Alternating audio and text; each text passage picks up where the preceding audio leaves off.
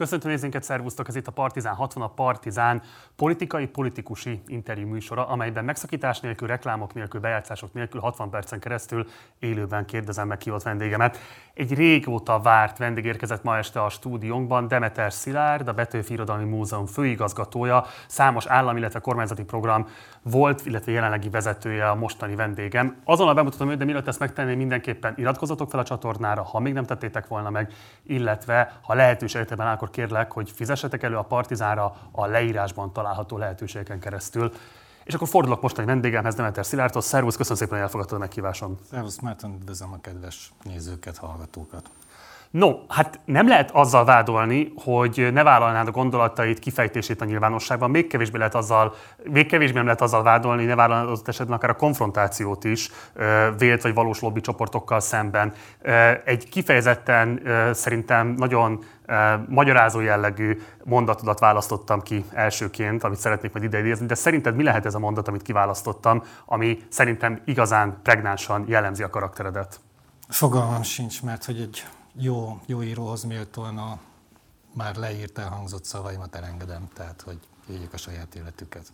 Jó, akkor idézem én. A, a nyári fesztiválokon reményeink szerint már találkozhatunk a reformkori DJ szettekkel. Ezt a Petőfi Bicentárium kapcsán nyilatkoztad a, a népszavának. Rengeteg kérdésem van hozzád kapcsolódóan. Először is, hogy, hogy kell elképzelni ezeket a reformkori DJ szetteket? Irodalomtörténészek karaktereket rajzoltak meg a reformkor hőseiből, tehát nem csak Petőfiről beszélünk a bicentenáriumban, hanem Petőfi kortársairól is. Tehát, hogy megrajzolták ezeket a karaktereket, a fejlődési éveket, hogy körülbelül mit gondoltak a világról, és ezeket a karaktereket adjuk oda DJ-knek, hogy a karakterhez passzoló zenei mixet összeállítsák. De elismered azt, hogy egyetértesz azzal, hogy ez egy magyarázó erejű mondat veled kapcsolatosan? Tehát, hogy van benne egy típusú provokáció, van benne egy típusú hagyományozás, van benne egy típusú valamilyen fajta konfrontálódás azokkal a hagyományokkal, amelyeknek az ápolásra adott esetben a felkérésed szólt. Egyetértesz ezzel a jellemzéssel? Egyetértek annyi megszorítással, hogy ez nem, nem rólam szól, hanem a múzeumi, muzeológusi, magyar muzeológusi gondolkodás volt. Tehát mi hajlamosak vagyunk a múzeum, én is, tehát mielőtt még főigazgatója lettem volna a Petőfi Múzeumnak, hajlamos voltam úgy gondolni a múzeumra, mint ami a múltnak valami fajta őrzője. Aztán a főigazgatói munkám során kiderült, hogy jóval több ennél, tehát azon kívül, hogy ezt az örökséget mi, mi ápoljuk és feldolgozunk, egyfajta tudásközpontok, tehát amelyek átadják lehetőleg élményszerűen átadják azt a, azt a hiteles információt, amire egy-egy múzeológus mondjuk az életét tette fel. És ezzel szemben neked mi a megközelítésmódot? Tehát mi, konf- miért konfrontálod azzal, amit most az előbb elmondtál? Ezért nem, nem érzem ezt konfrontatívnak, tehát hogy az, hogy most ezt társítani társművészettel, vagy a popkultúrába behúzni azt, amit mi magas kulturális tartalomnak gondolunk, az lehet, hogy, hogy a bizonyos ízlésvilágú csoportoknak nem tetszik, de én úgy gondolom, hogy ez a járható út.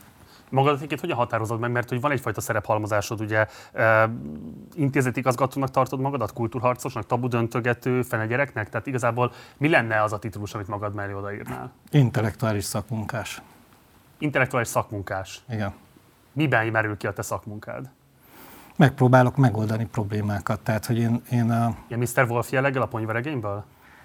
Hát nem én mondtam, de igen, azt is, tehát nyilván valamikor hullát kell eltakarítani, akkor, akkor a, szoktak szólni nekem. Tehát, hogy, hogy Ki akkor... szól neked hullatgyárítás szempontjából, Szilárd?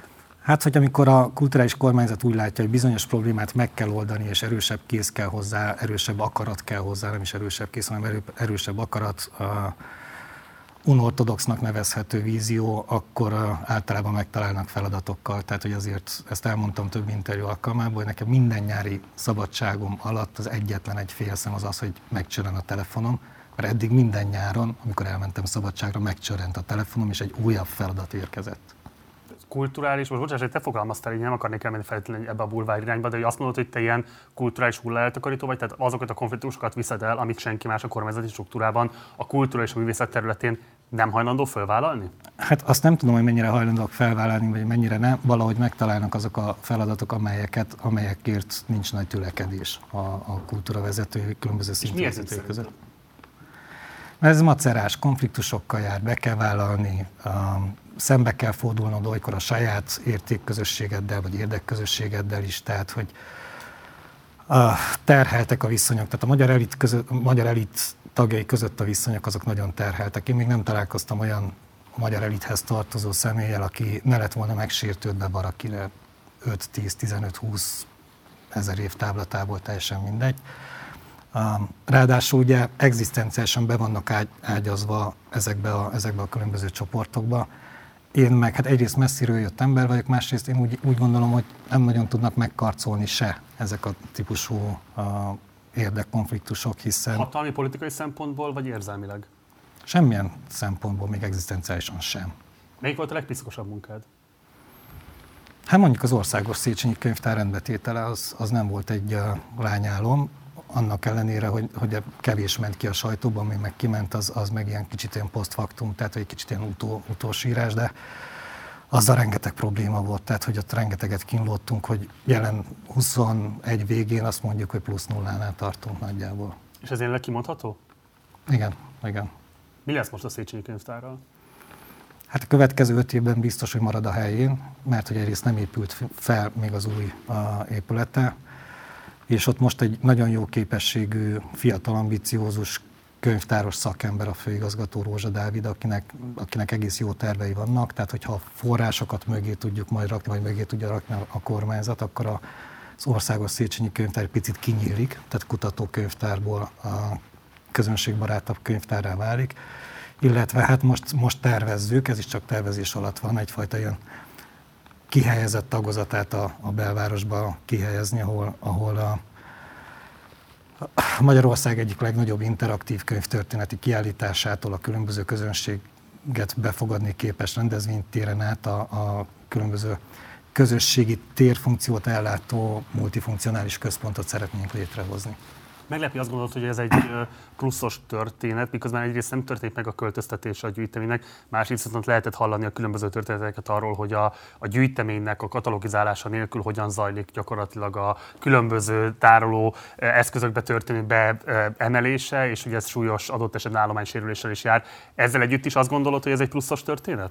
Hát 23-ban átadjuk a Pilis Csabai Archivális Raktárt, ez óriási nagy épület, ahova a kötele, a törzsállományi részét ki tudjuk vinni a, a nemzeti könyv vagyonnak, tehát biztonságba helyezzük azokat a, azokat a példányokat, amelyeknek a megőrzés az, az létszükséglet. Oké, okay, akkor csak itt tisztázok kérdés. Ki tud azt jelenteni, hogy súlyos állománysérülés nem történt ez alatt a folyamat alatt? Amióta mi átvettük, tehát hogy 19 óta biztosan nem történt ilyen. Jó. Mi a célod a következő 5-10 évre? Tehát hogyan látod a saját magad szerepfelfogását? Mi az, amit mondjuk 10 év múlva vinni szeretnél? Milyen típusú feladatokat tartnál szükségesnek a magad portfóliójában tudni? Tehát mi a karrierképed? Ez azért nehéz kérdés, mert az, amit én most csinálok, az összes személyi ambíciómmal szembe megy. Tehát, hogy én ezt nem vágytam ezt a feladatot, vagy nem ragaszkodtam az, hogy főigazgató legyek. Tehát ha 2018 nyarán valaki azt mondja nekem, hogy én 2018 decemberében bemegyek a PIN-be, mint megbízott főigazgató, akkor valószínűleg kirögtem volna. Tehát, hogy ne, nekem nem ez a, az, a személyes ambícióm, amit, amit most csinálok, ettől még feladat is nyilvánvalóan tehetségemhez és erőmhöz mérten legjobban próbálom csinálni. Most jelen pillanatban két nagyobb sapkám van, egyrészt a Petőfi Irodalmi Múzeum és tagintézmény rendszerét kell a, átvezetnem most a Petőfi Bicentenárium évébe, tehát fel kell készülnünk a névadó költőn 200 éves, 200. születésnapjára.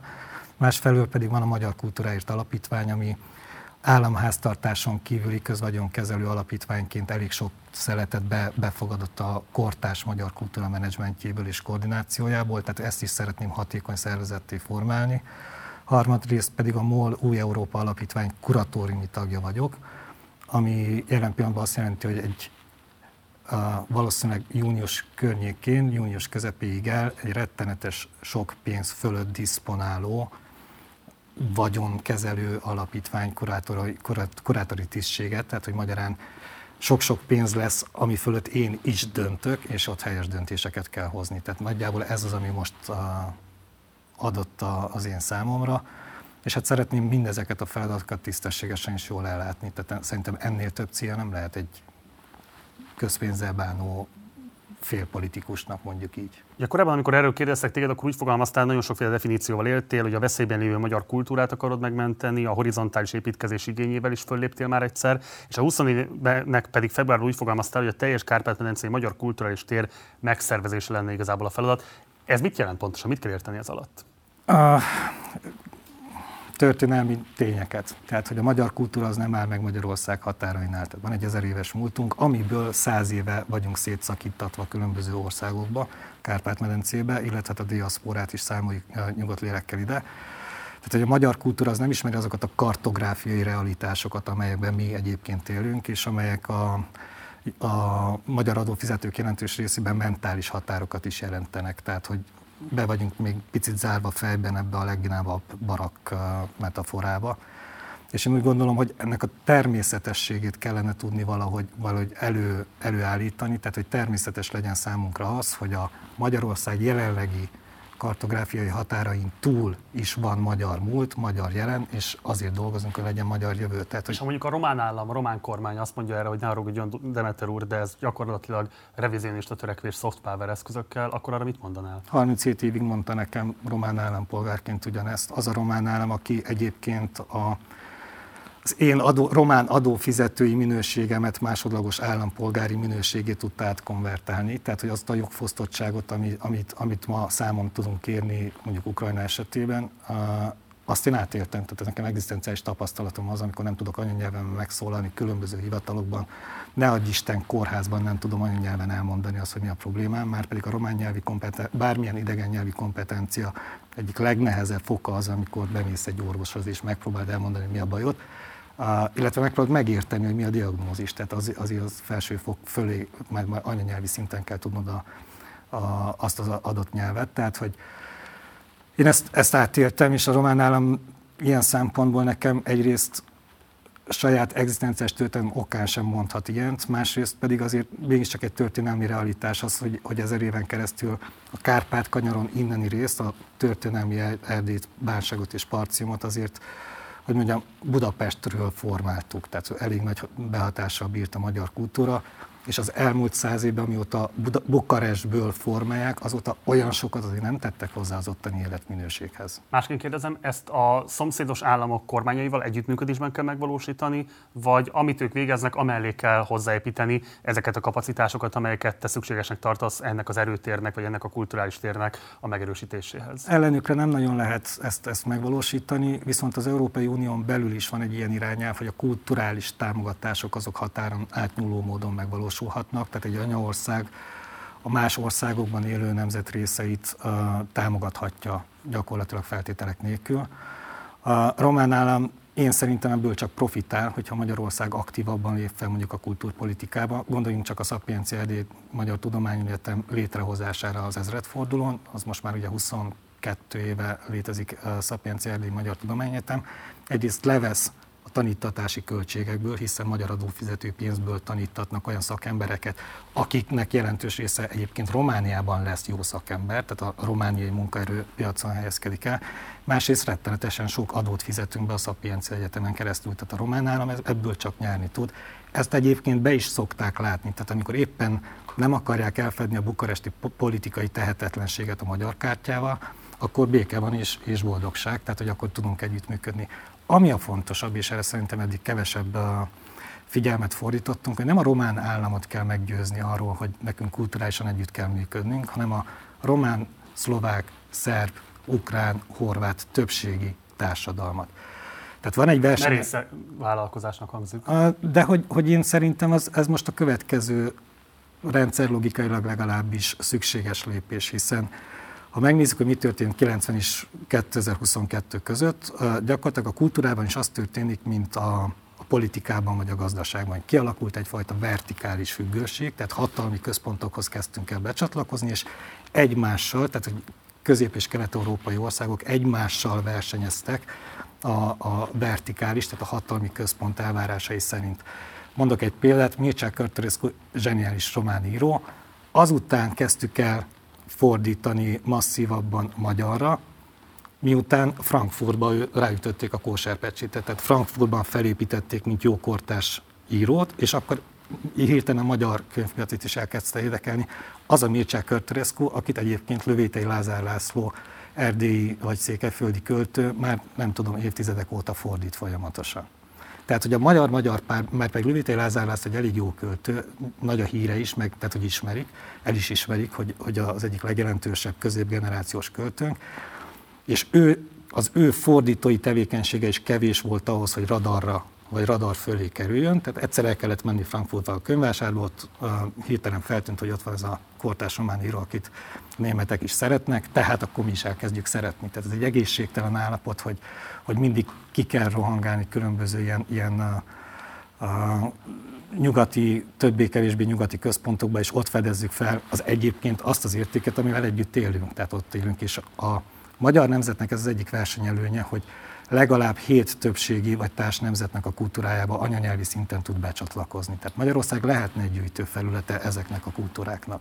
Azért kérdeztem, hogy hogy képzeled ezt a kulturális tér megszervezését, mert hogy a múlt héten volt nálunk Szabó László, a Teátrumi Társaságnak a titkára, aki most ezekben a napokban a kommentárban jelentetett meg egy több pontos javaslatot arra vonatkozóan, hogy szerinte mi kellene legyen az új kultúrpolitikának a prioritása, és hát mantraszerűen hozza vissza azt a központi mondatot, mi szerint az összes alkotásnak, intézménynek, a művészeti tér egészének azt kell sugározni magában, hogy a világ legjobb dolga magyarnak lenni. Te mennyire azonosulsz ezzel a mondattal személy szerint?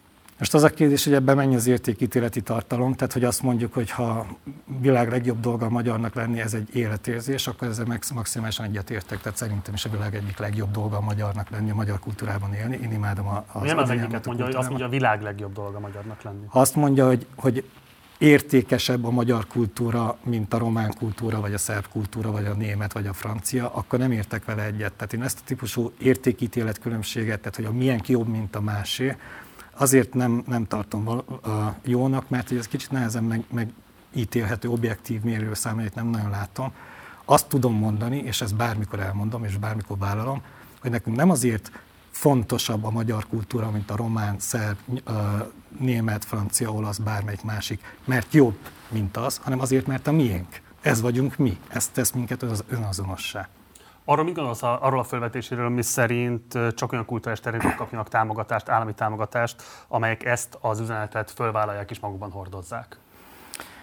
Most az a kérdés megint, hogy mi, mi, mire gondolt a költő, vagy mit akar mondani a költő. Tehát, hogy, hogyha ha Szabó Laci arra gondolt, hogy van egy magyar alaptörvény, aminek van egy preambuluma, amiben a magyar értékkészletet felsorolták a törvényhozók, és azt mondják, hogy ezek vagyunk mi, és ez a számunkra fontos, ha ezt érti az alatt, hogy erre kell figyelni, azzal maximálisan egyetértek, nem is tehetnék mást, hiszen a törvények törvény, az az alaptörvény, az adja meg azt a jogszabályi keretet, amiben mi megszervezzük Magyarországot, mint Bocsánat, hogy pontosan értsek, és nem akarok semmi beleszorítani, nyugodtan véd meg magad, csak szeretném érteni. Tehát azt mondod, hogy művészeti alkotásnak, az alaptörvény preambulumának a szelleméhez igazolva nem. kell nem, nem. Azt mondom, hogy közpénzt arra a művészeti alkotásra lehet adni, törvény szerint, jogszabály szerint, ami beleilleszthető az alaptörvénybe. Ami az alaptörvényen kívül esik, arra én szerintem közpénzt nem adhat egy olyan ember, aki mondjuk közalkalmazott, hiszen alaptörvény ellenesen nem cselekedhet. Ugye, számos értéktelített megállapítása is van az alaptörvénynek, Így van. leíró jelleggel mondom ezt most. Például mondjuk azt, hogy a, az apa a férfi, az anya nő, számos művészeti alkotás adott esetben ennél árnyaltabb, komplexebb, eltérő módon fogalmazza meg a saját Igen. családképét és így tovább, akkor a te megítélésed szerint ez nem minősülhet közpénz általi támogatott terméknek. Így van, ezzel egyetértek. Tehát, hogy az, hogy egyetértek azzal, hogy az anya nő, az apa férfi, tehát ezzel a kijelentéssel én értékvilágomban is egyetértek, ha ez tartalmaz az alaptörvény, akkor innentől kezdve ez az origó, tehát erre kell nekünk figyelnünk, mint közpénz fölött diszponálóknak.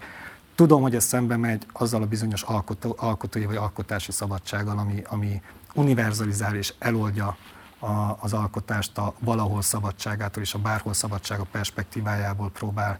Um, Én annélkül, hogy kortás példába belemennénk, ha mondjuk például Homérosz költészetét szeretné megismertetni a fiatalabb korosztályokkal, amelyben a férfi szerelem igenis megjelenik.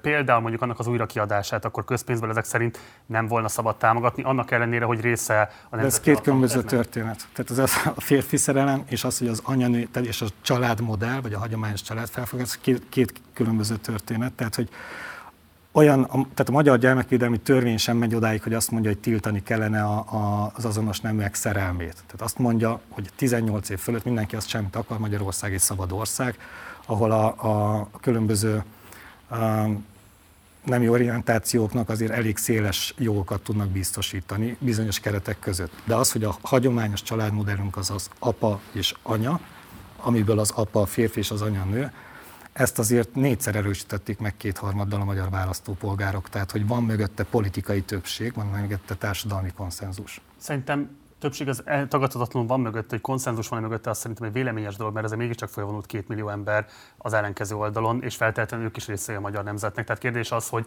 egy olyan típusú kulturális politikai fölfogás volna a kívánatos, ami totalizálja ennek a három millió embernek a vélt vagy valós politikai akaratát. Azért rendeljetek egy közvéleménykutatást erről a kérdésről, tehát széles spektrumban, és ki fog jönni, hogy ez egy ilyen 80-90 százalékos támogatottságot élvező kijelentés. Láttam. Világos, de hogyha csak legyen mondjuk 95, megadom neked, legyen 98, legyen 99, tök mindegy. Én csak azt kérdezem, hogy azok a típusú kisebbségek, amelyek mondjuk adott esetben ö, művészetileg, esztétikailag szeretnék megfogalmazni a saját tapasztalataikat, élményeket kifejezni, és így tovább, miért ne kaphatnának adott esetben közpénztámogatást, hogyha egyébként emellett van lehetősége minden más típusú, a kormányzati politikával sokkal egyenesebb azonosságot mutató könyveknek, filmeknek, színházi előadásoknak és így tovább is megjelennie. Tehát miért ne jelenhetne meg az is, ami nem biztos, hogy tagadja ezt, csak esetleg más típusú tapasztalatokat próbál megfogalmazni.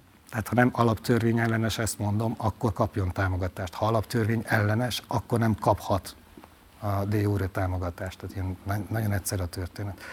De azért lépjünk el kettőt ettől, mert, mert most belementünk abba a kérdésbe, amiben abba a csapdába, vagy belehúztál abba a csapdába, amiben nem szerettem volna belesétálni, hogy arról beszélünk, tartalomról beszélünk. Tehát én az elmúlt három évben mindig próbáltam ellépni attól a feladattól, hogy tartalmi kérdésekbe kelljen nekem dönteni. Tehát, Mint hogy... ez nem nagyon sikerült volna. De, de én soha nem döntöttem arról, ki legyen ösztöndíjas, csak nem vétóztam meg azt, aki, illetve hozzátettem még az ösztöndíj, a téregy ösztöndíj kapcsán volt egy ilyen 15 fős lista, amit az én döntésem nyomán ragasztottunk hozzá a szakmáltal kiválasztott 30-hoz, de az a 15 is a szakmáltal volt rangsorolva, tehát nem, nem én egyenként vadáztam le a, a címbieimet, hogy akkor kapjanak ők is térei ösztöndíjat. Könnyű zenei, irodalmi folyarat támogatás, ezeket mind szakmai kuratóriumok véleményezik, én aláírom, tehát hogy az én nevem szerepel a döntési lista alatt, mert én vagyok ennek az intézménynek a vezetője, de nem én döntöm el, hogy ki kapjon és miért kapjon pénzt. És az nagyon fontos, hogy lehetőleg az állam az lehetőség feltételeket teremtsen az alkotóknak, de nem mondja meg, hogy mit kell nekik alkotniuk, mert ezt már kipróbáltuk, agitpropnak hívták. Tehát lehet rendelni kalapácsos traktorista lányokat köztéri szoborként, csak nem, az nem lesz egy értékálló alkotás, tehát tudjuk, hogy nem működik. De nem ennek valami fajta újra melegített verzióját most? Tehát azt lehet látni, hogy például mondjuk azok a filmalkotók, Hol? például mondjuk a filmtámogatások területén, tehát azt lehet látni, hogy például mondjuk olyan, és nem fogok nevezni senkit pontosan, hogy kikre utalok, adják be egymás után a pályázatokat, nemzetközileg elismert, idehaza is számos vagy széles nézőközönség által adott esetben szeretett, kedvelt filmrendezők a különböző terveiket, és mindenfajta igazából érdemindoklás nélkül elutasítják. Közben meg ugye a kurzus különböző kultúrpolitikai alapvetéseivel egyeneságban lévő filmalkotások olyan gigászi pénzek fölött rendelkeznek, ami fölött még soha magyar film. Itt akár a Hunyadi sorozatot is lehetne mondani, a Petőfi filmet is lehetne mondani, és így tovább. Én úgy tudom, hogy a Nemzeti Filmintézetben is van egy szakmai grémium, aki megítéli a forgatókönyv, vagy a film ötlet benyújtásától, a forgatókönyv fejlesztésen át a, a különböző filmes produkciókig az odaítélendő összegeket. Én a, én a magam, maradván magam területén, mert, mert a filmvilágot sem ismerem annyira, vagy nem látom át annyira, a, azt tudom mondani, hogy mindig olyan kollégiumokat vagy kuratóriumot állítok össze, a lehetőleg legszélesebb ízlésvilágú személyekből, akiknek az első mondatom, ez meg lehet kérdezni tőlük, mindenkinek azt mondom, hogy olyan döntést hozzatok, amit meg is tudtok védeni. Tehát az a fontos, hogy ők legyenek biztosak a saját döntéseikben, mert onnantól kezdve én aláírom nyugodt szívvel és lélekkel azt a bizonyos döntést, hiszen a, a szakma krémje így vagy úgy döntött a saját, mondom, ízlésvilágukon belül. Másként kérdezem, a kultúrpolitika egészében, a művészetfinanszírozás egészében itt a harmadik kétharmad utolsó időszakában és a negyedik kétharmad előestén vagy előidőszakában nem érzékelsz egy kifejezetten propagandisztikus irányvonalnak a megerősödését? Nem. Tehát nem, nem nagyon tudom, hogy mi mellett lehetne propagandát uh, folytatni, ha csak nem az identitáspolitikai kontextusban értelmezzük, akkor viszont igen, tehát hogy azt tudom mondani, hogy van egy identitáspolitikai őrület, a, a bó körület, ami egyre inkább közeledik felénk, Nekünk ezzel szemben nincsenek ellenérveink, ez nem egy, nem egy racionális vita tárgya, tehát nem egy racionális diskurzus tárgya az identitáspolitika, hiszen hogyha én kétségbe vonom a te állításaid, te állításodat, hogy te most a, nem tudom, a természettudomány lexikon hatodik, hatodik kötetének érzed magad, és ez jogod van. Tehát én beszéljek veled úgy, mint a természettudomány lexikon hatodik kötetével. Nem mondhatom azt, hogy te nem vagy a természettudomány lexikon hatodik kötete, mert akkor az egzisztenciádat vonom kétségbe, de ez egy politikai, filozófiai trivialitás. Tehát az identitás politikai állítások nem vitaképes állítások. Ezzel szemben mi csak egy másik identitást tudunk szembeállítani, a saját magyar kulturális nemzeti identitásunkat. És ennek az erősítése viszont az állam, vagy az aktuális kormányzat, politikai felhatalmazással bíró kormányzatnak a feladata. Jó, visszatérve egy picit még a, a Szabó Lászlói gondolatmenethez, hogy a te identitásodnak szerintem meghatározó része az, hogy te egy fenegyerek vagy. Ide is ugye hát Börcsekiben érkeztél, tehát valamilyen módon te magad szereted ezt magadról kommunikálni. Éppen ezért is kérdezem tőled, hogy hogyan lehet egy ilyen alapattitűdből azonosulni azzal, hogy egy kormányzat kizárólagosan meghatározza azt, hogy milyen típusú művészetfelfogás kaphat közpénzt és milyen nem de most megint visszatértünk, milyen, hol határozza meg a kormányzat, hogy milyen típusú művészeti felfogás kaphat pénzt? Szerintem joga van hozzá, én nem azt mondom, de ez a kizárólagosság és ezzel való azonosulás érdekel engem, hogy hogy nem áll ellentmondásban a te alapkaraktereddel. Ezt hívják úgy, hogy értékelkötelezettség, tehát hogy meg emberi szabadság. Tehát az, hogy én ebben a pozícióban vagyok, és az, hogy én Orbán Viktor miniszterelnök úr kérésére 2014-ben átköltöztem a Erdélyből Magyarországra, és. Ez ő kérése volt? Igen, az ő hívására jöttem át. Ez az én szabad döntésem volt, és személyi szabadságom okán tartok ki mellette. Tehát ez napi döntésem, ha úgy tetszik, hogy igenis, én ezt az értékvilágot vallom, ezt az értékvilágot szeretném erősíteni, tehát mindent megteszek, hogy ez az értékvilág úgy tetszik idézőjelben győzedelmeskedjen. Hogyan kerültél vele ennyire szoros kapcsolatba? Jól számom, akkor 8 évvel ezelőtt, hogy személyesen azt mondja, hogy gyere át Szilárd. 2007-ben, amikor Tőkés László európai parlamenti képviselőként indult egyéniként, tehát egy egyéni jelöltként, akkor a, én a Parcimi Keresztény Egyetem filozófia tanszékén voltam adjunktus, meg a Parcimi Keresztény Egyetem kiadóját vezettem, meg a tudományos lapját szerkesztettem, meg tarara, tehát hogy ez a klasszikus akadémiai pályafutás előtt álltam, aminek a vége egy vidéki alkoholista filozófia professzor, vagy valami ilyesmi. És akkor 2007-ben folyósorok kiemeltek, hogy mivel filozófusok vagyunk, ezért mindenhez is értünk, tehát mondták, hogy akkor legyek én a kommunikációs igazgatója ennek a kampánynak. Valóban nem értettem hozzá, de nagyon gyorsan meg kellett tanulni, és a sikeres kampány után ott maradtam Tőkés Püspök úr mellett először, mint sajtófőnök, később, mint irodavezető, európai parlamenti asszisztens, asszisztens terele, terele és így kerültem közelebbi kapcsolatba ezzel a politikai közösséggel, addig én is én eltartott kis új értelmiségiként távolról ugattam bele a politikába, tehát nem csináltam a politikát, hanem véleményeztem a, a politikát. És hát ott a püspök úr alatti második, harmadik vonalban azért elég hardcore volt, tehát hogy rengeteget tanultam, és rengetegszer... Ez, bocs, ez mit jelent, hogy hardcore volt? Hát az egy kicsit olyan, uh, Dávid és Góliát harc, tehát Püspök úrnak a legnagyobb ellenfele nem a román politikum volt, hanem a Románi Magyar Demokrata Szövetség. Tehát az a, az a monolit párt, vagy érdekvédelmi szervezet, ami leuralja az erdély magyar politikát, mondjuk a Fidesz Magyarországon, tehát hogy vele szemben csak ilyen kis pártok tudtak létrejönni, mint alternatívák, és én az egyik alternatívát építettem. Tehát ellenszélben azért, azért tényleg a, nagy meló volt, meg érdekes tanulságokkal és tapasztalatokkal szolgált, szóval sokat tanultam a politika és a politika csinálás természetéről, és időről időre, leginkább tusványosan volt, van ilyen találkozó, amikor miniszterelnök úr találkozik Püspök úrral, és viszik a legszűkebb stábot, és ebben a relációban találkoztam először miniszterelnök úrral, és akkor utána évente találkoztunk, ő pedig hát mindig figyeli a képességesebb embereket, tehát hogy folyamatosan figyel arra, hogy, hogy ki hogy dolgozik, és 14-ben, amikor úgy látta, hogy már nincs rám szükségem Erdélyben, de tudnám erősíteni a, a, a század véget, akkor, akkor a, hát gyakorlatilag volt egy ilyen felkérés, hogy akkor jöjjek a század véghez, és akkor én jöttem. Tehát akkor szemben a közvélekedéssel, amely azt mondja, hogy téged Habony Árpád emelt ki Erdélyből és hozott át Magyarországra, valójában Orbán Viktor volt az, aki segítette az itteni betagozódásodat. Habony Árpáddal én életemben először a század végnél találkoztam, mint ilyen kis irodakukat, tehát egy íróasztal sarkán elültem, és akkor ott találkoztam. Tehát én azelőtt nem ismertem. Az kijelenthető, hogy a mentorod? Volt, dolgoztam vele, és sokat tanultam tőle. Mit tanultál tőle? Rengeteg jó okosságot, de nem mondom el, mert titok, tehát abból élek, amit tőle is tanultam. De akkor nem, kell, nem konkrét fogásokra vagyok kíváncsi, csak úgy mégis, tehát hogy szemléletmódon például mi az, amiben alapvetően formálta a személyiségedet? E, egy tételmondatát ide idézem, mert azt már idéztem máshol is nyilvánosság előtt, amit tőle tanultam, hogyha a hátadat látják, azt jelenti, hogy te mész elől. Tehát, hogy neki nagyon kicsit ilyen rendszeren kívüli figura, tehát nem, nem, nem épül be sem a, a hatalompolitikai összefüggésekbe, sem pedig ezekbe a klientúrákba. És ez, ez adja az ő szabadságát, hogy mindig képes kívülről ránézni, vagy más szögből ránézni a, a dolgokra, mint, ami, mint amiben mi élünk és napi küzdéseinket folytatjuk.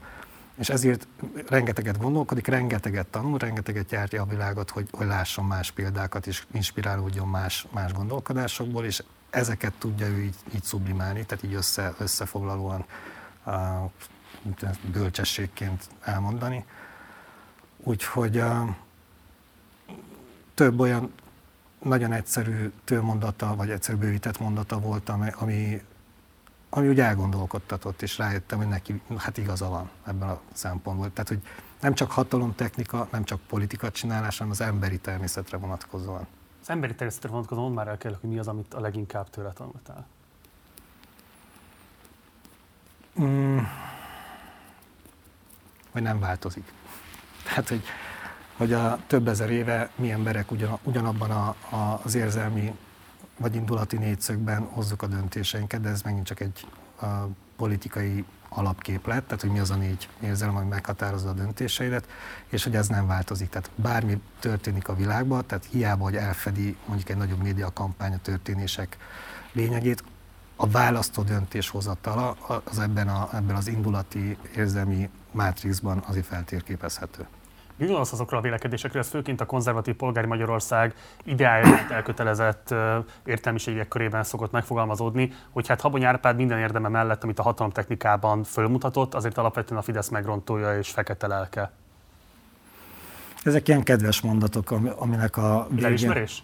A, kívül van a, a, az értelmezhető tételmondatok keretén. Tehát, hogy ez, ez, ez, ez költészet. Ilyeneket én is tudok mondani mindenféle relációban, meg, meg, meg tudok ilyen sommás megállapításokat tenni. Ezt közbeszédnek hívják, nyilván, tehát a közbeszéd felszíne pontosabban. Lehet moralizálgatni, de a politika csinálás az elsősorban nem morális vagy moralizálás uh, függvénye. De azzal se értesz egyet, hogy a polgári Magyarország eszmét, amire a Fidesz 98 és 2002 között építette az identitását, és ami nagyon sok választójának volt a meghatározó identitása szintén, hiszen nyilvánvalóan emiatt tapadtak Orbán Viktorra és az egész jobboldali szövetségre. Szóval, hogy ennek az árója lenne Habony Árpád? Biztosan nem az. Tehát, hogy ő azért a... Az ő életvitele összeegyeztethető a polgári Magyarország eszményével? Most melyik életvitelére gondolsz? Hát, amit így a sajtóban lehet látni, ugye sajnálatos módon nem ad interjúkat, tehát nem tudjuk tőle személyesen ezt megkérdezni, de hát azért nagyon sok delikát helyzetben lehetett őt látni a különböző híradások alapján. Ugye volt kifejezetten a rendőrségi ügy és bántalmazása kapcsán, és talán valószínűleg az a fajta luxus is, ami az életmódját jellemzi, nem biztos, hogy a polgári Magyarország híveinek, széles köreinek lenne a sajátja. Hát ezeknek egy része plegyka, más része, én legalábbis én nem kérdeztem tőle, hogy validak-e, vagy nem, nem, nem foglalkoztam ezekkel a kérdésekkel. Az értékvilág az biztos, hogy a polgári, polgári Magyarország értékvilága.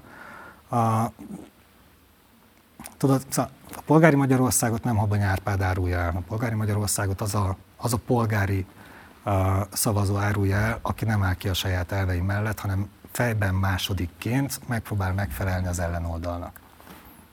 Ezt fejtsd ki kérlek bővebben. Hát most nem leszek népszerű a jobb oldalon, de nem baj. Tehát, hogy nekem az a legnagyobb bajom az úgynevezett jobboldali elittel, hogy fejben másodikként elvárja a balliberális, balliberális tábornak a buksisimét. Tehát azt várja, hogy a teljes, az ő teljesítményét a másik oldal validálja. Tehát, hogy ismerje, hogy ő jó költő, jó szobrász, hogy ő nem tudom mit, tarada, tarada. Ezáltal a teljesítmény megítélésének a monopóliumát akaratlanul is bebetonozza a másik oldalra. És ez nem tesz jót a magyar kultúra egészének. Tehát egy fejben második jobb oldal, és egy fejben második liberális oldal, aki viszont a nyugati trendeknek próbál szolgáljon megfelelni, gyengíti a magyar kultúrát. Én azt szeretném, hogy a magyar kultúra egész horizontján belül több esztétikai ütközőponton át víve egy bizonyos döntéshozatalt, a teljesítmény megítélése itt maradjon nálunk. Tehát én nem tudok kezdeni azokkal a fesztiváldíjakkal sem semmit, amit nem tudom, senki által nem látogatott, vagy egy minimum egy szűk, szűk klik globális elit által látogatott fesztiválon kiosztogatják a különböző díjakat, és azt mondjuk, hogy ettől a díjtól lesz ő nagyobb bármi, művész vagy előadó, miközben itthon, Magyarországon vagy magyar nyelvterületen kutya sem kíváncsiuk rájuk. Tehát lehet azt mondani, hogy mi mucsa vagyunk, mármint a magyarok, mucsák vagyunk, és nincs uh, megbízható ízlésünk, és nem értjük a kortárs, trendi, progresszív, nem tudom, akármilyen művészeti világot, de ez, ez önbecsapás, önállítás, tehát ettől nem lesz jobb a magyar kultúrának. Tehát, hogyha azt gondolom, hogy a szerencsétlen olvasó hülye az én a írásomhoz, akkor nem az a gesztusom, hogy az olvasót félrenyomva megpróbálok pénzt szerezni, attól még mi is csak nagy költőként éljen az életemet, hanem akkor me- odafordulok az orvoshoz, megpróbálom bevonni ebbe az egészbe, tehát befogadóként az én művem társalkotójaként tekintek rá, tehát ez egy odafordulást igényel. Tudom, hogy ez romantikus hevület vissza az olvasóhoz, de úgy gondolom, hogy főként a közpénzek, tehát az adófizetői forintoknak az elköltésének az elsődleges fontossága az az kellene legyen, hogy jobbá tegyük a befogadókat. Tehát, hogy a művészetnek ez a úgynevezett elgondolkodtató vagy emberjobbító társadalmi hatása lehet, vagy kell, hogy legyen elsődleges fontosságú. Ezzel nem azt mondom, hogy a látporlát művészetnek nincs értéke. Tehát nem azt akarom leérték, leértékelni, csak hogy túl vagyunk egy két éves világjárványon, ahol gyakorlatilag négy fal közé zártak bennünket. Most a szomszédban háború van, világgazdasági válság kezd kialakulni, ennek következtében egyrészt a társadalom mentálisan meggyengült, tehát hogy elképesztően ingerültek vagyunk, és bizonytalanok vagyunk a jövőben, emiatt sokkal idegesebbek. Másrészt szétestek a közösségeink. Tehát én úgy gondolom, hogy a kultúra, a tágabb értelemben vett kultúra, most nem csak a művészetekre gondolok, a kultúra elsődleges célja a közösség építés és erősítés, és ha most van uh, valamennyi közpénz arra, hogy kulturális eseményeket, folyamatokat generáljunk, vagy, vagy támogassunk, akkor ezeket ezzel az optikával kell megnézni, hogy hogyan tud közösséget erősíteni. Akkor nézzünk rá erre. Ugye most kivált az EMI-ből a kultúráért és innovációért felelős minisztérium, ez korábban ugye államtitkársági szinten létezett a összminisztériumon belül, ennek Csák János most a vezetője, egyébként a kulturális államtitkár továbbra is Hoppál Péter. Rebesgették azt, hogy neked is voltak adott esetben államtitkári miniszteri ambícióid. Ezek teljesen falsak voltak? Biztosan nem voltak. Nem szerettél volna bemenni a struktúrába? Nem. Én, mint mondom, a személyi ambíciómmal szembe megy az, amit most csinálok. Államtitkár... Ezt kizárólag Orbán Viktor jelenti elköteleződés miatt teszed? Igen. Uh, Bocsánat, azt jelenti azt, hogy megveszegedett Orbánista vagy, hogy a személyes meggyőződésed és adott esetben szakmai ambícióid ellenében is inkább beteljesíted ezeket a közfeladatokat, mert ennyire fontosnak tartod Orbán politikáját. Így van. E, erről az emberi szabadság elköteleződtem valami, valaki mellett, valamilyen projekt mellett, és addig csinálom, ameddig szükség van az én szolgálatomra vagy, vagy feladatvállalásra. Ez egy katonai parancs teljesítés gyakorlatilag? Másképp nem működik. Tehát, hogy fegyelmezetnek kell lenni ahhoz, ahhoz, hogy sikereid legyenek. Tehát, hogy én értem azokat a kollégákat is, akik úgy gondolják, hogy ők fújják a passzát szelet, de lehet fújni a passzát szelet függetlenként, lehet fújni a passzát szelet, nem tudom, bárhol máshol, amikor bemész egy intézményrendszerbe, bemész egy konjunktúrába, csúnya szóval, akkor a konjunktúra sikeresség az attól függ, hogy te belátod, hogy fogaskerék vagy egy nagy gépezetbe, és nem akarsz lenni a, a, a nagy mánus. De miért ne lehetne egyébként egy fogaskeréknek, vagy egy fogaskereke a gépezetnek, miért ne lehetne egyébként pont az az elköteleződésednek a fokmérője, hogy vállalod ezt a formális szerepvállalást, és ezzel segíted az Orbán kormány sikerességét? Ezt most nem értem ezt a kérdést. Hát, hogy azt mondod, hogy nem akartál bemenni a struktúrába, de közben meg megveszegedett Orbánista vagy, és a jobb meggyőződésed ellenére is válasz ilyen szerepeket. Nem tudnál adott esetben hatékonyabban lenni Orbán Viktor segítségére, ha kormányzati szerepet vállal? Hát ezt ő dönti el. Ez, ez a másik hát nem kért fel akkor. Ez a másik dolog, hogy, hogy a nem kért fel? Nem kell az Orbán miniszterelnök úr helyett döntéseket hozni. Nem kért föl, de én már előtte jeleztem, hogy nekem nem menne jó ez a, ez a... Az a bajom nekem, hogy most jelen amikor a Petőfi Irodalmi Múzeum főigazgatójával felkértek, akkor azt kértem miniszterelnök úrtól, illetve Kásler miniszter úrtól, hogy teljhatalmam legyen csúnya szóval, tehát hogy mi történik a Petőfi Irodalmi Múzeumon belül, azt én nem akarom megvitatni államtitkárokkal, főosztályvezetőkkel és a bürokrácia különböző szintjeivel. Hiszen a bürokraták azok bürokrata módjára gondolkodnak, politikusok politikusok módjára gondolkodnak. Tehát én kértem egy kis szabadságot abban, hogy a, a PIM és intézményrendszerünk belül én hozhassam meg a döntéseket, vállalva érte a teljes körű felelősséget. Ezt És megkaptad, ezt mit kértek cserébe? Hát, hogy jól végezzem a munkámat. Tehát, hogy a Petőfi az mit jelent? Tehát mi az a sikerkritérium, aminek ha megfelelsz, akkor jól végezted a munkádat? Petőfi Irodalmi Múzeumról most már azok is tudnak, akik egyébként eddig nem tudtak a Petőfi Irodalmi Múzeumról, nem csak a botrányaim, vagy a vélt vagy valós botrányaim okán, hanem Petőfi Irodalmi Múzeum teljesítménye okán, és egyébként világbajnok muzeológusok dolgoznak. Úgy gondolom, hogy a kortárs magyar irodalom a támogatási struktúráját sikerült rendbe raknom, tehát a, a kis ösztöndíjaktól a hiányzó középgenerációs, tehát a térei ösztöndíjon át egészen a digitális irodalmi akadémiáig, ami egyébként az én érkezésem óta szintén soha nem látott fejlődésen ment keresztül, illetve most sikerült forrás szerezni az irodalmi emlékházak és emlékhelyek felújítására is, tehát egy Kárpát-medencei hálózat felújításában dolgozunk éppen.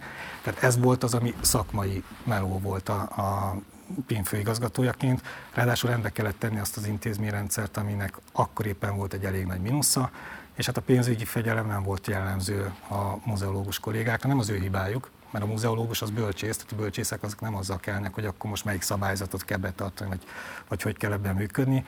Ez, ez egy hosszú, türelmes nevelési folyamat végén eljutottunk odáig, hogy most már mindenki átérzi, átéli, megérti, hogy ez közpénz ennek az elköltése, ez nem úgy megy, hogy én szeretnék valamit csinálni, tehát indokolni kell tudnom, és a nagy egész részeként kell pozícionálnom az adott projektet. Csák Jánossal milyen a viszony az új miniszterrel?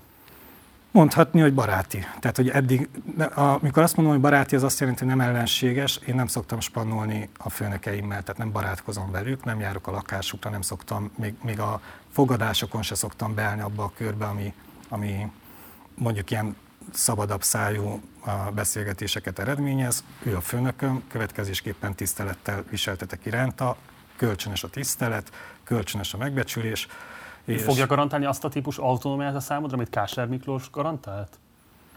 Annyi autonómiád van, amennyit kiküzdesz magadnak, már pedig én ezt ki tudom küzdeni magamnak. Tehát, hogy, de nem, nem gondolom, hogy Csák Jánosnak most az lenne az elsődleges célja, hogy különböző főigazgatókat rekcumoljon és betörjön, vagy a, amik... Találkoztál már vele a kormányalakítás óta? Igen. Igen. Hát a, ő most gyakorlatilag ugye átvette ezt a kulturális innovációs felsőoktatási portfóliót, most történik az az adatgyűjtés, amikor megnézi, hogy miből főzünk, tehát hogy most, most, van, most van az, az adatszolgáltatási kötelezettségünk, amikor leírjuk, hogy mivel hol tartunk, mennyi pénzt költöttünk, mennyi pénzre van szükségünk, és így tovább, ezt összegzik, megnézik a, a jövő évi költségvetésben biztosított mozgásteret, és utána tudja ezt az egészet érdemben elkezdeni koordinálni. Annyit beszéltünk mi négy szem közt, hogy még, majd még sokat fogunk beszélgetni, de ez baráti volt. Hoppár Péter személynek a jelentőségét kérlek, hogy világíts meg, ő milyen munkát végez, illetve föl tudsz mondani bármilyen értelmezhető kulturpolitikai tevékenységét, ami az ő személyéhez kötődik a korábbi négy éves működésében? Hát, hogyha az, az érdemi teljesítmény, hogy nem voltak nagy botrányok, amikor ő volt a kulturális államtitkár, vagyis konszolidálta a kultúrát, akkor az, azt pozitívként tudom említeni. Egyébként Hoppár Péterrel is baráti a viszony, tehát, hogy bármikor hívom, telefonon felveszi, vagy ha ő hív, én felveszem, nagyon jókat szoktunk beszélgetni, de itt is tartom a két lépés távolság elvét. Tehát én Ezen a teljesítmény, hogy balhémentes volt az időszak? Hát ez a magyar kultúrában azért egy elég nagy teljesítmény. Ez egy kultúrpolitikai értelmezhető teljesítmény? Nem. Kérdezem. Hát most, hogyha belegondolsz, hogy, hogy a leghangosabb... Hogy a Klebersberg Kundot feltétlenül nem azért tartjuk az emlékezetünkben, mert hogy balhémentesen tudta átszervezni a közoktatási intézmények egész. Csak ő Klebersberg Kuno volt, Hoppár Péter meg Hoppár Péter, tehát hogy nem biztos, hogy, hogy azonosítani kell a két figurát. Attól még Klebersberg Bruno számomra Kuno legalábbis a példakép. Tehát én azt, azt az intellektuális bátorságot, hogy Klebersberg Kuno hozzáállt, a, a, a, rengeteget olvastam mostanában pont a, a kampányban, meg a Covid időszakban a Klebersberget, rengeteg tanulmányát, felszólalását elolvastam.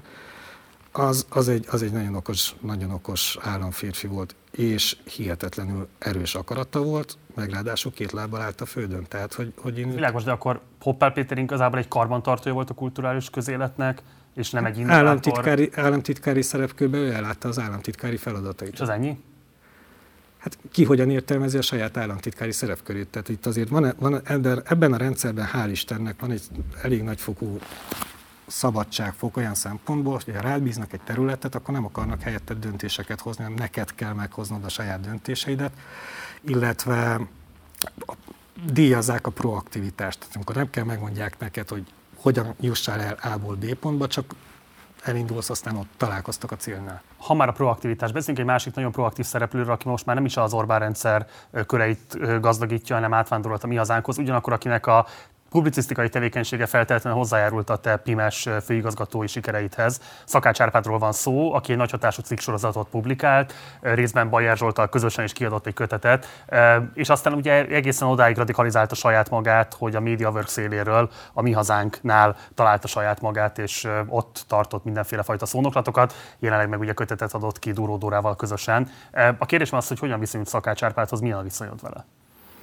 Szerintem most éppen gyűlöl engem, de hát ez számomra nem szokatlan sokan. És te őt? Ilyenek. Én semmilyen viszonyban nem vagyok, tehát én megpróbálom az érzelmeket, az érzelmi viszonyulást kikapcsolni a munkámból. Um, van a családom, akiket szeretek, vannak a közvetlen munkatársaim, akiket akár bevallhatom itt, hogy, hogy kedvelek is, de igyekszek mindenkivel a saját helyi értéke és hozzáadott értéke szerint tisztességgel bánni. Szakács Árpádhoz most éppen semmilyen közöm nincs, ezért nem foglalkozom azzal. Hogy... De amikor volt, te hálás vagy neki, vagy pontosabban fogalmazva, tudtál volna ilyen közéleti karriert befutni az ő közírói tevékenysége nélkül? Én nem akartam ilyen karriert befutni, úgyhogy innentől kezdve indifferens az, hogy, hogy ő most milyen közí, közírói tevékenységet folytatott, tehát hogy ez egy munka nem vágytam rá, de megkaptam, uh, igyekszem jól megcsinálni, de nem ambicionálom tovább menni. Jóval nagyobb az ismertségem, mint amire valaha, valaha is vágytam egész életemben. Tehát, hogy én, én 2018 nyarán vásároltam egy mátrai zsákfalu, zsákutcájának a végén egy úgynevezett kádárkockát, tehát egy rendes falusi házat, egy kis telekkel, és az volt a tervem, hogy a gyümölcsfákat ültetek, írom a regényeimet, illetve zenélgetek, megpróbálok rockzenész lenni végre, ha már, ha már sikerült egy jó bandát összerakni, és egyébként meg abból élek, ami, ami egy speciális tudás, tehát hogy, hogy baromi jó politikai beszédeket tudok írni, tehát hogy egész egyszerűen, hogy a politika jelentős része az beszéd, tehát az, hogy meg, meg kell győznöd, és egy jó politikai beszédíró az, az azért, hogy milyen drága mulatság, tehát sokat fizetnek azért, hogy te jó politikai beszédíró vagy. És Írsz még Orbánnak beszédeket? Nem. Mikor írtál utoljára? Hát uh, teljes komplet beszédet uh, amúgy sem írtam, ne, nem lehet miniszterelnök úrnak teljes komplet beszédet írni, javaslatokat lehet írni, meg ilyen különböző uh, gondolatokat, de utoljára pff, én szerintem 19-ben. Az is érdekes ez, amit mondasz az álláshalmoz, pontosabban arról, hogy mennyire megterhelő számodra az, hogy egy nem berendezkedett életet próbáltál ott a vidéki magányodban, a dácsádban kialakítani, és ehhez képest most már főigazgató vagy, és így tovább. Hát mert nem itt áll meg igazából a, a, a lajstrom a kinevezéseidnek. Ugye a Magyar Genius program ideglenes kollégiumát vezeted, a Petőfi 200 ideglenes kollégiumot is vezeted, és miniszteri biztosként most már nem felez, de feleltél egy jó ideig az irodalmi közgyűjtemények, a Nemzeti Könyvtár, a Magyar Könyvszakra integrált fejlesztésért, jelenleg is kuratóriumi elnöke vagy a Magyar Kulturális Alapítványnak, illetve a könyvzeni állami támogatása felett is diszponálsz, ha jól mondom. Nem tudom, hogy kihagytam-e valamit. Hmm, fogalmam nincs, mert ezek, ezek feladatok. Te se tudod valójában, hogy hány feladatnak vagy jelenleg letéteményes. A feladataimat azt fel tudom sorolni, mert most már sikerült struktúrát adni nekik, de az, hogy ezek, ezek különböző titulusokhoz kötődnek, ez engem soha nem érdekel. Tehát, hogy titulus halmazás az nem volt a célom, meg nem tesz hozzám. Tehát ha holnaptól nem vagyok a Petőfi Irodalmi Múzeum főigazgatója, attól se jobb zenész nem leszek, se rosszabb, se jobb világos, se rosszabb. Azt gondolom, hogy ezek a feladatok közül bármelyik is feltétlenül megkíván egy egész embert. Tisztességgel meg lehet ennyi típusú pozíciónak egyszerre felelni egy személyben? Persze, nagyon jó csapatot kell építeni kell tudni delegálni a munkát, kell tudni delegálni a feladatokat, egy jó feedback rendszert, tehát visszacsatolás rendszert kell építeni, és hát a napi 48 órát azt meg időmenedzsmenttel meg be lehet osztani, úgyhogy még a családra is. A napi 48-at? Hát körülbelül nagyjából ennyit élek meg így az átlaghoz viszonyítva, tehát hogy rettentesen sokat melózunk, dolgozunk, tehát hajnali 5-től este 11-ig azért van idő ezt az összeset szépen berendezni. Korábban nagy port kavart föl az a megszólalásod, amelyben az irodalmi élet 80%-át kukáztad volna. Engem most nem ez érdekel, hanem a maradék 20, amit értékesnek találsz is megtartanád. Leginkább egyébként az, hogy ki az a kortásíró, magyar kortásíró, akit jelenleg szívesen forgatsz. Uh, hát igazságtalan lenne más magyar kortásírókkal szemben neveket mondani, de hogy hogy könyvélményt mondjak, inkább ezt mondanám. Tehát, hogy ugye ez arról vonatkozott, hogy a kortárs magyar irodalom az én ízlésem szerint, 80%-a az, az kukába való, de ez kultúrszociológiai tény, tehát oda fog kerülni. Tehát egész egyszerűen az, amit mi ma magyar irodalomnak, vagy világirodalomnak... El, mert tényleg vagyok kíváncsi. Az érdekel, hogy ki az, aki legutóbb hatással volt rád? akinek most a könyvért éppen rajongok, és alig várom, hogy jelenje meg a következő könyv, az Bereményi Géza. Tehát pont a covidos idő, a post-covidos időszakban, amikor már végre tudtam olvasni, tehát hogy kicsit összeállt az agyam. És ki az a magyar író, akinek, hogyha tehetnéd, Nobel-díjat adnál? Én nem gondolom azt, hogy a Nobel-díj hozzátesz. Illetve, de végülis Kerti Szimrére azért figyeltünk fel, mert Nobel-díjat kapott, addig a vágy szemüveken kívül, tehát nagyon szűk olvasóközönség a kutya se figyelt Kertészre, és azáltal, hogy ő Nobel-díjat kapott, megkapta megérdemelt figyelmet, és egyébként a Facebookról akkor jöttem, amikor egy kertész idézet miatt let, letiltottak három hónapra, tehát hogy szolidaritásból levonultam, és nagyon jól tettem. De nyertél most elég időt, tehát ki az a magyar kortársíró, aki a te értékítéleted alapján megérdemelni a Nobel-díjat? Nem tudok most olyan, olyan hogy élő Egyet tudnám mondani? Nem tudnék most olyan mondani. Szerintem nincs most olyan szintű kortás magyar írónk, aki megérdemelni az én ízlésítéletem szerint a Nobel-díjat. Se Nádas Péter, se Krasznahorkai, se Bodor Ádám. Nádas Péter nagyíró, Krasznahorkai érdekes író, Bodor Ádám a szívem csücske, de én nem gondolom, hogy Nobel-díjat érdemelni, tehát szintén nagyírónak tartom, tehát több, mint jó író, hanem nagyíró de nem az a, nem az a Nobel-díj, a, tehát az én ítéletem szerint, de az én ítéletem szerint az elmúlt években Nobel-díjasokká váló írók jelentős része sem érdemelni meg a Nobel-díjat, de ez az én nagyon... Ki volt az utolsó Nobel irodalmi díjas, akivel tudtál azonosulni, és akinél adekvát Márkez. Márkez. Márkez? Igen. Az sem volt. Nem, de rettentes nagy író. Hát Kertész de persze a másik. Nem azért, mert a miénk, hanem azért, mert nagy író volt, és nagyobb bíró volt, mint, mint nagy író. Az Origonnak nyilatkoztad négy éve, idézzek téged, itt az Erdélyben turistáskodó magyarokról nyilatkoztál, vagy írtál. Azt mondtad, hogy jelentős részük hamis tündérkert mítoszban élt, amit én őszintén nem értettem. Átjöttek, hirdették, hogy mi vagyunk a tiszta magyarok, végvári vitézek, akik nap mint nap megküzdünk a magyarságunkért. Nem értettem, miért gondolják azt, hogy Erdélyben csupa csillagszemű juhász él. Nem gondolod azt, hogy ezt a típusú túlromanticizált képet épp a most regnáló kormányzat festette le, vagy legalábbis erősített rá nagy erőkkel? Nem, ezt így nagyjából így a, a második világháború után elzárt vagy Magyarország jelenlegi határai közé zárt magyar, magyar népi írók kezdték el felhabosítani, vagy felturbózni. Azelőtt is volt egy ilyen erdély romantika, vagy erdély mítosz. Uh, sokat tett azért egyébként Tamás Járon mesterem is, akit én tényleg mesteremnek tekintek, meg az ő írasztalom mögött ülök.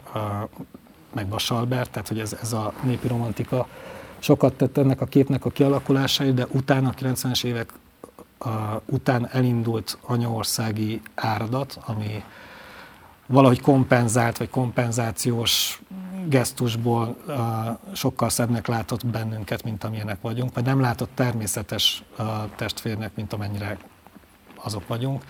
Ez azért, azért egy, egy falcs és hamis képet uh, eredményezett. Ennek következtében ma Magyarország lakosságának egy jelentős része úgy gondolja, hogy a magyarok többségben élnek Erdélyben.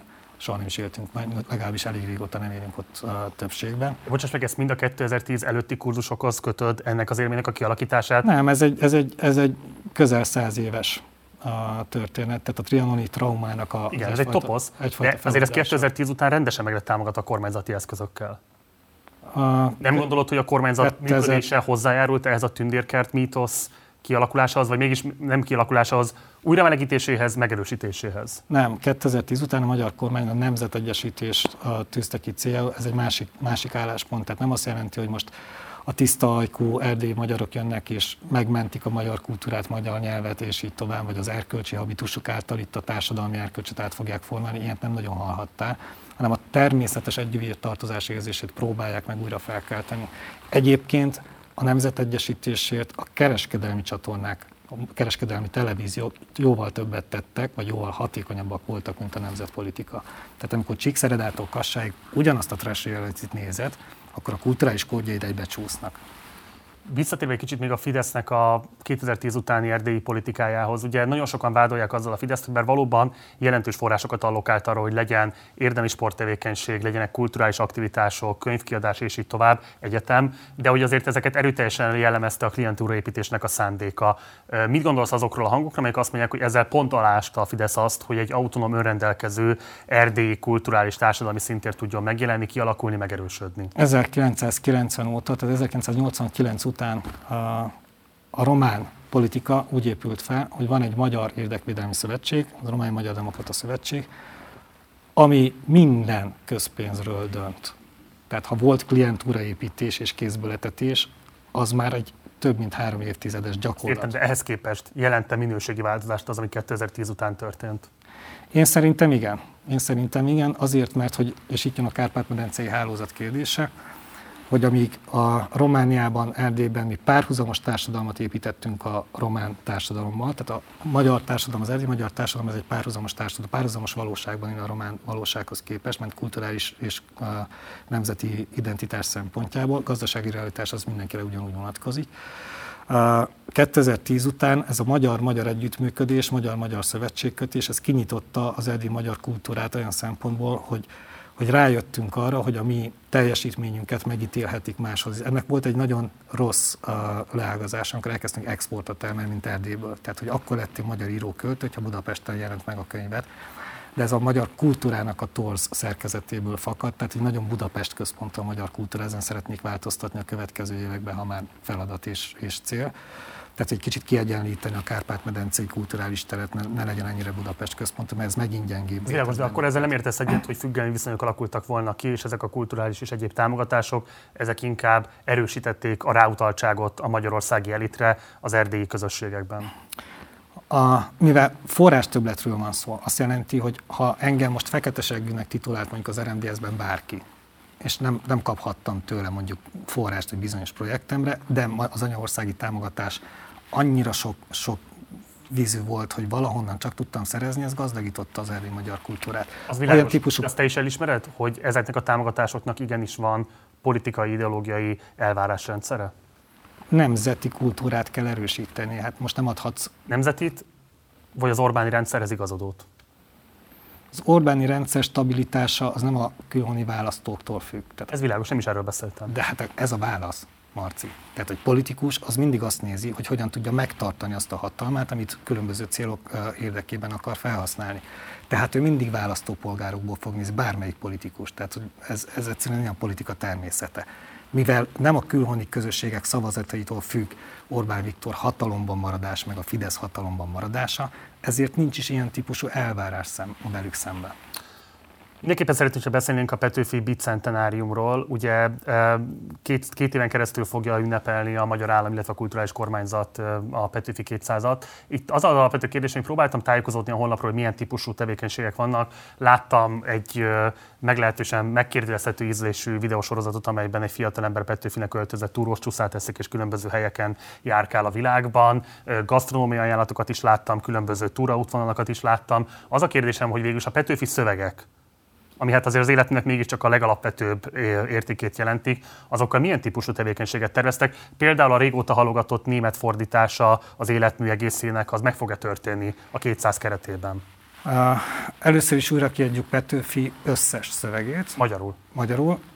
Ezt most fogjuk a könyv, könyvvásáron bemutatni az 38 hajón, tehát az Osiris kértem fel, Gyurgyák János kértem fel, hogy legjobb szakembereket szedje össze, és uh, szerkesztik újra Petőfi összes versét, összes prózaírását, összes műfordítását, útinaplóit és így tovább illetve a Petőfiről születő monográfia is lesz, a Petőfi recepciónak is lesz egy válogatott kötete, tehát azt mondja, egy hét kötetes történet, ami aztán folytatódik Petőfi kortársaival, mert egyébként monográfiákban nem állunk jól a klasszikusaink vonatkozásában.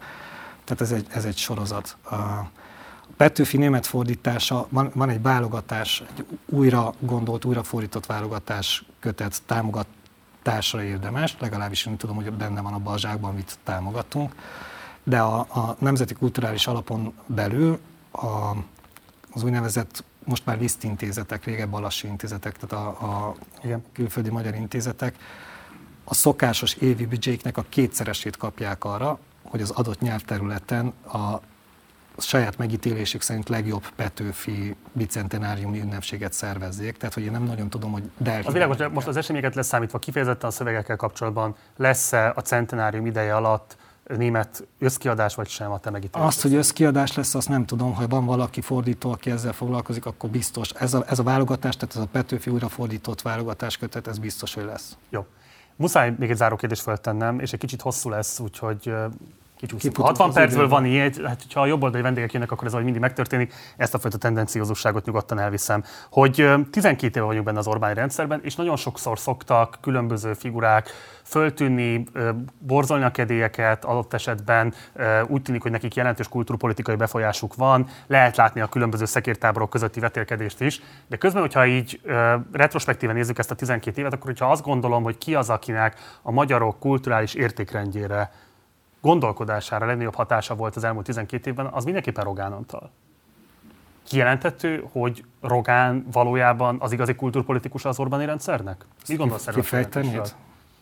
Tehát kifejteni, hogy mit értesz az hogy Rogán Antalnak van a legnagyobb hatása, vagy nem tudom értelmezni. Hát a közgondolkodása, a kulturális értékrendszerre. Ő az, aki olyan kampányokat, ő az, aki olyan média struktúrát hozott létre, amelyen keresztül nyilvánvalóan alapvetően volt képes például attitűdváltozásokat elérni a magyar társadalom, ezeket a különböző kutatások igazolják. Tehát, hogyha azt nézzük, hogy eredményesség szempontból, hogy felteszem neked is fontos, hiszen erre utaltál, hogy nagyon sokszor van olyan, hogy kulturális aktorok egész egyszerűen nem tudnak el széles közönséghez Rogán Antal és az ő általa propagált eszmék, az ő általa létrehozott médiastruktúra, tudatipari eszközök és így tovább, kulturális együttes, az egész biztosan mélyen tudta megdolgozni ezt a magyar társadalmat. Tehát, mint hogyha el lenne kicsit felejtve azt, hogy itt kinek kell igazából kreditet adni arra vonatkozóan, hogy kinek volt valóban sikeres kulturpolitikai ajánlata az elmúlt 12 évben. Tehát ha jól értem, akkor azt mondod, hogy a Rogán Antal által felépített politikai kommunikációs rendszer az egy sikeres rendszer.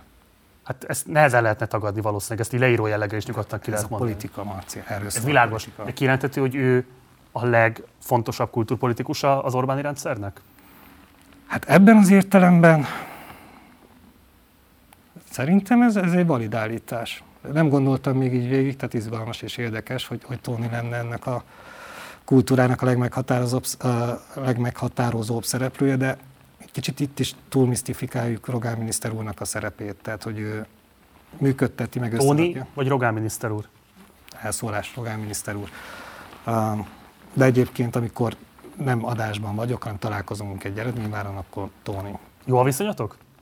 Nekem mindenkivel jó a viszonyom. Tehát olyan, hogy rossz viszonyom, csak azokkal van, akik gyűlölnek engem, de az, az sem az én viszonyom, az ő viszonyom. Az átlag viszonyokhoz képest ez egy szívélyesebb adott esetben, szövetségesebb, ne félre, elvtársiasabb viszony? Aki ugyanazokért a célokért dolgozik, ugyanabban a rendszerben, mint én, azzal indulásból szövetségi a viszonyom. Tehát függetlenül, hogy mit gondolok róla, fenntartom ezt a szövetségi viszonyt, hiszen ugyanazért a célért dolgozunk. Tehát mondom, én el tudok tekinteni az én személyes ízlésemtől, naponta olyan emberekkel dolgozok, akik hát legszívesebben, egyrészt ők legszívesebben az én síromon táncolnának, másrészt nem biztos, hogy a való életben én egy járdaszélen megférnék velük, tehát inkább átmennék a másik oldalra, de ettől még le kell ülnöm velük, meg kell egyeznünk, meg kell találjuk a közös kapaszkodókat, nevezőt, és együtt kell előre mennünk, hiszen ő valamilyen funkcióban valamiért ott van. De, De hogy szövetségese, vagy katonája vagy Rogán Antalnak? Szövetséges a katonája, csak Orbán Viktor miniszterelnök úrnak vagyok. És utolsó utáni kérdés. Um, ugye a Magyar Kulturális Alapítványok számos ingatlanfejlesztése volt, van. Gondolom, hogy ezek jelenleg is élő tervek, és ezek szerint akkor lesznek is. Azt lehet tudni, hogy Lázár János lesz az, aki a budapesti beruházásokért fog majd felelni. Nem tudom, hogy a most előttünk álló két évben milyen típusú kormányzati mozgástér lesz az ilyen típusú kiemelt beruházások finanszírozására. Az a föltételezésem, hogy valószínűleg kevesebb forrás áll majd erre rendelkezésre. Volt már alkalmad esetleg beszélni vele, illetve milyen a munkaviszony, mit feltételezel, ő támogatni fogja például a különböző ingatlan beruházásaitoknak az elindítását, befejezését. Fogalmam sincs. Én egyetlen miniszterrel sem beszéltem, és nem is akartam beszélni addig, amíg el nem foglalják a, a, a területüket, tehát magyarán nem tudják, hogy mi van kezükben, mit kell nekik csinálniuk. Nem is lenne értelmes, hiszen nem tud mit mondani azon kívül, hogy, hogy pár a, a, felületes, megnyugtató választ ad, mert ő sem tudja még. Tehát most, most van a költségvetési törvénynek a tárgyalása, valamikor június 7-én lesz hiszem a parlamentben az utolsó vitanap erről, és utána fogadja el a Magyarországgyűlés a 2023-as költségvetést. Ebből a költségvetésből fog kiderülni bárki számára az, hogy milyen mozgástere van, és miután ő elfoglalta a területét, meg látja, hogy mire hány méter, vagy merre hány méter, akkor van értelme nekem egyáltalán megkeresnem őt. Mivel én úgy gondolom, hogy ha a hajógyári sziget például 13, 2013 óta üresen áll, és ez idézőjelben senkit nem zavar, tehát hogy nem fájt annyira, azzal talán tudunk várni egy-két évig, mielőtt a sok-sok csilliárdot beleöntenénk abba, hogy ez, ezt felfejlesszük. Amúgy is a, a tulajdonba adás az még folyamatban van, tehát most sikerült végre a vagyonkezelővel aláírni azokat a papírokat, ami a törvény szerint egy év után megérkeznek hozzánk ezek az ingatlanok. Tehát mi is csak most kezdjük el felmérni, hogy mi az, ami érkezik. És a közbeszerzési eljárások okán ez úgyis egy, egy több éves folyamat, míg eljutunk egyáltalán kivitelezésig. Tehát nekünk most van időnk, számomra most az a legfontosabb, hogy az az ingatlan vagyon, ingatlan portfólió, ami átkerült, és itt hadd nyugtassuk meg a nézőket, tehát elidegenítési tilalomban nem adhatom el, tehát nem, holnap nem adhatom el a hajógyári szigetet, vagy az Andrási palotát, tehát a törvény szabályozza ezt a, ezt a kérdést. Tehát, hogyha ez bekerül, akkor egyrészt uh, mi is söpörjük be egy ingatlan kezelői portfólióba vagy igazgatóságba, tehát lássuk azt, hogy mi a, hasznosít, a már hasznosítható ingatlanokat hogyan tudjuk hatékonyabban hasznosítani. Másrészt pedig a, amit ki lehet nyitni a polgárok előtt úgy, hogy személyi sérülés nem történhet, tehát itt a, a nagyon fontos a személyi biztonság kérdése, mert ezért én vállalom a felelősséget, hogyha valakinek a tégre a fejére esik, mondjuk a hajógyári szigeten. Tehát amit ki lehet nyitni, azt nyissuk is ki. Itt most kifejezetten a szigetről beszélek, tehát hogy ott van egy nagy-nagy zöld terület, ahol lehetne piknikezni elsősorban az óbodai polgároknak, azt szeretnénk kinyitni, de ezt csak akkor tudjuk megtenni, hogyha biztonságosan meg tudjuk tenni. És Lázár János egy olyan figura, aki, hogyha szemben az utcán, akkor elfértek egymás mellett, le kell húzódnod, vagy át kell menned a túloldalra? Lázár Jánosnak hatalmas munkabírása van, nagyon karakán, nagyon erős akaratú politikusként ismertük meg kancellárként, tehát hogy tudjuk azt, hogy ő nem, nem, egy, nem egy könnyen igent mondó figura, ezért érdekes és izgalmas beszélgetésekre számítok, de az is kiderült Lázár János, hogy egy nagyon okos ember, tehát hogy észérvekkel, meg, vagy racionális érvekkel meg lehet őt győzni. Demeter Szilárd, nagyon szépen köszönöm, hogy elfogadtad a meghívásomat, köszönöm, hogy itt voltál ma. Köszönöm a lehetőséget. Ez volt a beszélgetésem a Partizán 60-ban Demeter Szilárddal. Ez volt az évad utolsó Partizán 60 most egy rövid nyári szünetre fogunk majd menni, de nem maradtok politikai interjúk nélkül, például már rögtön a jövő héten hétfőn este 6 órakor érkezik majd a Botkalászóval készített exkluzív beszélgetésem. Ez egy Partizán politika nagy interjú lesz majd. Két és fél órán keresztül eh, fogadta a kérdésemet és válaszolta meg őket Botkalászó Szegeden. Ez érkezik majd jövő hétfőn 6 órától. Mindenképpen iratkozzatok fel a csatornára, ha még nem tettétek volna meg, ha van bármilyen kérdésetek, észrevételetek az elhangzottakkal kapcsolatban, akkor pedig várunk benneteket a komment szekcióban. Ha esetleg menet közben kapcsoltatok volna be és nem láttátok az adás legelejét, akkor amint véget ért az élő közvetítés, lehetőségetek van visszanézni a teljes adást, illetve ha hallgatnátok, akkor a podcast platformokon is korlátozás nélkül vissza tudjátok hallgatni ezeket a tartalmainkat. Ha megtehetitek, kérlek, hogy szálljatok be a finanszírozásunkba a leírásban található lehetőségen keresztül. Munkatársaim nevében köszönöm szépen a megtisztelő figyelmeteket. Én Gulyás Márton voltam, jó éjszakát kívánok, ciao.